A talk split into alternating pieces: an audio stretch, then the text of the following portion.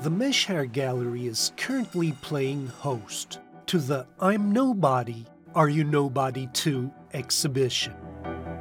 More than a hundred art pieces by over 40 artists are on display. These include Laurence de Maison's The Others and Handan Börüteçene's Desert Rose and Me. The theme draws inspiration from the myth of Echo and Narcissus. Echo, for those who might not know, is a nymph, fated to repeat the sounds of others.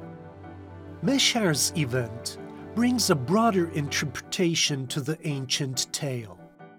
Echo has this, you know, the, the, what she represents and symbolizes in terms of echoing. Of, thought, of course, we can think of it in terms of sound at first, but also if we think of it in terms, you know, in a more, in a wider perspective, uh, politically speaking, socially speaking, the fact that, uh, you know, things are uh, repeating themselves, but when they repeat, they never come back as the same. I think Echo, in a more general sense, represents that the, the recurrence of things that come back, but when they come back, they come back with the past, together with the, the past in the present, in a different way.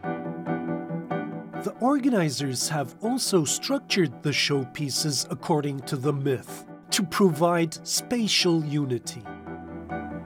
For me, this, the start of the exhibition was the concept of remains.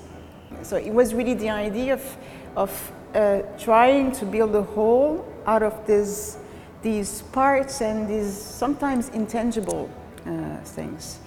Um, this is not only something that was content-wise important for me, but also in terms of you know exhibition-wise.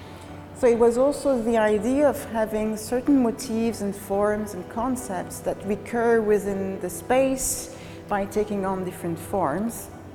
Sometimes it's the work, it's different works from one artist that repeats uh, within the space. Sometimes it is uh, different works from different artists that, I hope, echo one another. One of these artists is Defne Tesal who participates at the exhibit with interval and distractions turning into landscapes.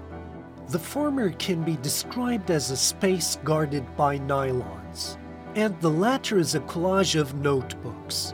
Both works bring new interpretations to daily items that might carry a personal history.